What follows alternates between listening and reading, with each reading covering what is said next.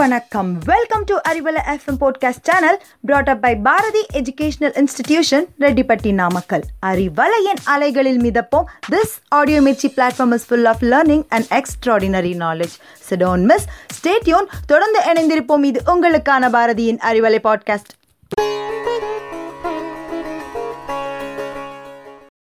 இந்த நாள் இனிதே அமையட்டும். இதமான வேளையில் அறிவலை நேயர்களுக்கு கல்பனாவின் அன்பு நிறைந்த காலை வணக்கம்.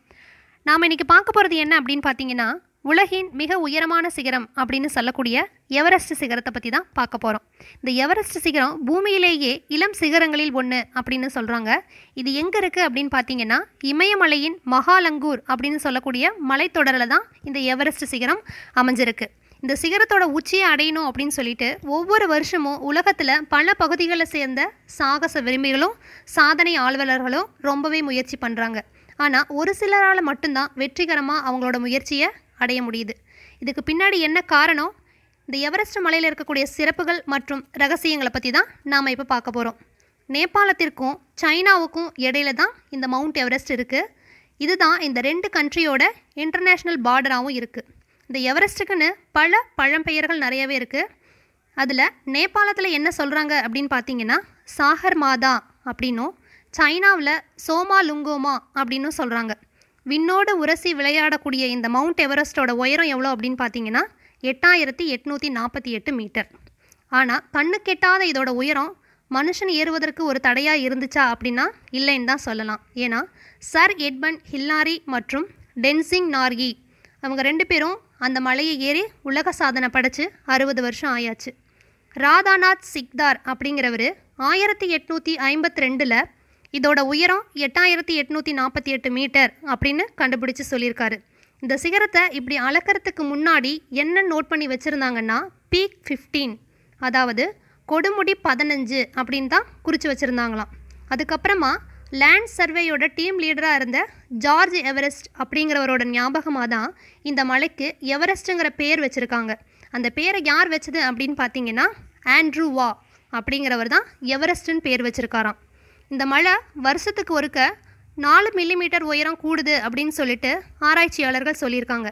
இதுக்கு காரணம் என்ன அப்படின்னா எர்த் லேயர்ஸ் லைட்டாக மூவ் ஆகிக்கிட்டே இருக்கிறனால தான் இதோட உயரம் கூடிக்கிட்டே இருக்குது அப்படின்னு சொல்கிறாங்க மவுண்ட் எவரெஸ்டால் ஈர்க்கப்படாத அட்வென்ச்சரஸே இல்லை அப்படின்னு தான் சொல்லணும் ஏன்னா இதில் ஏறுறதுக்கு ஒவ்வொரு வருஷமும் நூறு பேர் அப்ளை பண்ணுறாங்களாம் எவரெஸ்ட்டில் ஏறுறதுக்கு மொத்தம் பதினெட்டு வழிகள் இருக்குது இதில் நேபாளத்துலேயும் திபத்துலேயும் இருக்கக்கூடிய இந்த ரெண்டு ரூட் தான் ரொம்பவே பாப்புலர் அதாவது south side route north side route south side route நேபாளில் இருக்குது இன்னொன்று நார்த் சைட் ரூட் திபத்தில் இருக்குது இந்த ரூட்டில் ராக்ஸ் நிறைய இருக்கிறனால இங்கே வந்து ட்ரெக்கிங் போகிறதுங்கிறது ரொம்பவே டிஃபிகல்ட் ஸோ ட்ரெக்கிங் போகிற எல்லாருமே சூஸ் பண்ணுறது எது அப்படின்னு பார்த்தீங்கன்னா இந்த சவுத் சைட் ரூட்டு தான்.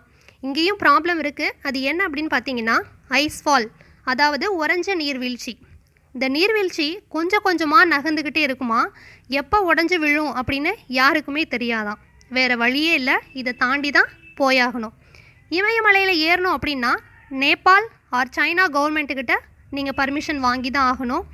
ஒவ்வொரு மாதமும் மே மாதம்தான் ட்ரெக்கிங் போகிறதுக்கு சரியான மந்த்து அப்படின்னு சொல்கிறாங்க ஏன்னா வெயில் காலம் அதிகமாக இருக்கிறனால அது ஏறுறதுக்கான சீசன் இதுதான் அப்படிங்கிறனால ஒவ்வொரு வருஷமும் மே மாதம்தான் அதிக பேர் ட்ராவல் பண்ணுறாங்க ஸோ அதனால் அங்கே டிராஃபிக் ஜாமும் அதிகமாயிருதான். ஸோ இந்த சிகரத்தை நம்ம டச் பண்ணோம் அப்படின்னா கிட்டத்தட்ட நாற்பது நாள் ஆகுமா? அதுவும் நம்மளோட பாடி கண்டிஷன் வெதர் இதை பொறுத்து தான் சொல்ல முடியுமா?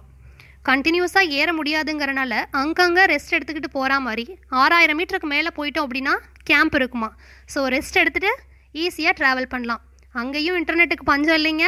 இன்டர்நெட்டு ஸ்பீடாகவே ஒர்க் ஆகும். நம்ம ஃபோனை சார்ஜ் போடுறதுக்கு தகுந்த மாதிரி சோலார் ப்ளக்கும் இருக்குமா.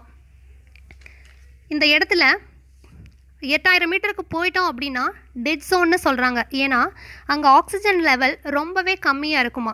ஸோ அங்கே போகிறவங்க எல்லாருமே ஆக்சிஜன் சிலிண்டரோடு தான் ட்ராவல் பண்ணுவாங்களாம். இங்கே போகிறதுக்கு கிட்டத்தட்ட டுவெண்ட்டி ஃபைவ் தௌசண்ட் டாலர்ஸ்லேருந்து சிக்ஸ்டி ஃபைவ் தௌசண்ட் டாலர்ஸ் வரைக்கும் செலவாகுமா இப்போ ரீசெண்டாக வந்த நியூஸ் என்ன அப்படின்னு பார்த்தீங்கன்னா நேபாளில் டூ தௌசண்ட் ஃபிஃப்டீனில் ஏற்பட்ட எர்த்துக்கு வைக்கால இந்த மவுண்ட் எவரெஸ்ட்டில் ஏதாவது சேஞ்சஸ் ஆச்சா அப்படின்ட்டு ஆர்கியூமெண்ட் எழுந்திருக்கு. ரெண்டாயிரத்தி பத்தொம்போதில் நம்ம சீன அதிபர் ஜீ ஜின்பிங் வந்து நேபாளத்துக்கு போகும்போது சைனாவும் நேபாளும் சேர்ந்து மறுபடியும் மவுண்ட் எவரெஸ்ட்டை அளவீடு செய்யலாம் அப்படின்னு சொல்லிட்டு முடிவெடுத்திருக்காங்க. ஸோ லாஸ்ட் இயர்லேருந்து இப்போ வரைக்கும் அளந்து இதோட உயரம் எவ்வளோ அப்படின்னு பார்த்தீங்கன்னா எட்டாயிரத்தி எட்நூற்றி நாற்பத்தி எட்டு புள்ளி எட்டு ஆறு மீட்டர் அப்படின்னு நேபாள வெளியுறவுத்துறை அமைச்சர் சொல்லியிருக்காரு. என்னங்க இந்த தகவல் உங்களுக்கு ரொம்பவே பயனுள்ளதாக இருந்திருக்கும் அப்படின்னு நம்புகிறேன் மீண்டும் சந்திப்போம் நமது அறிவலை பாட்காஸ்டில். நன்றி வணக்கம்.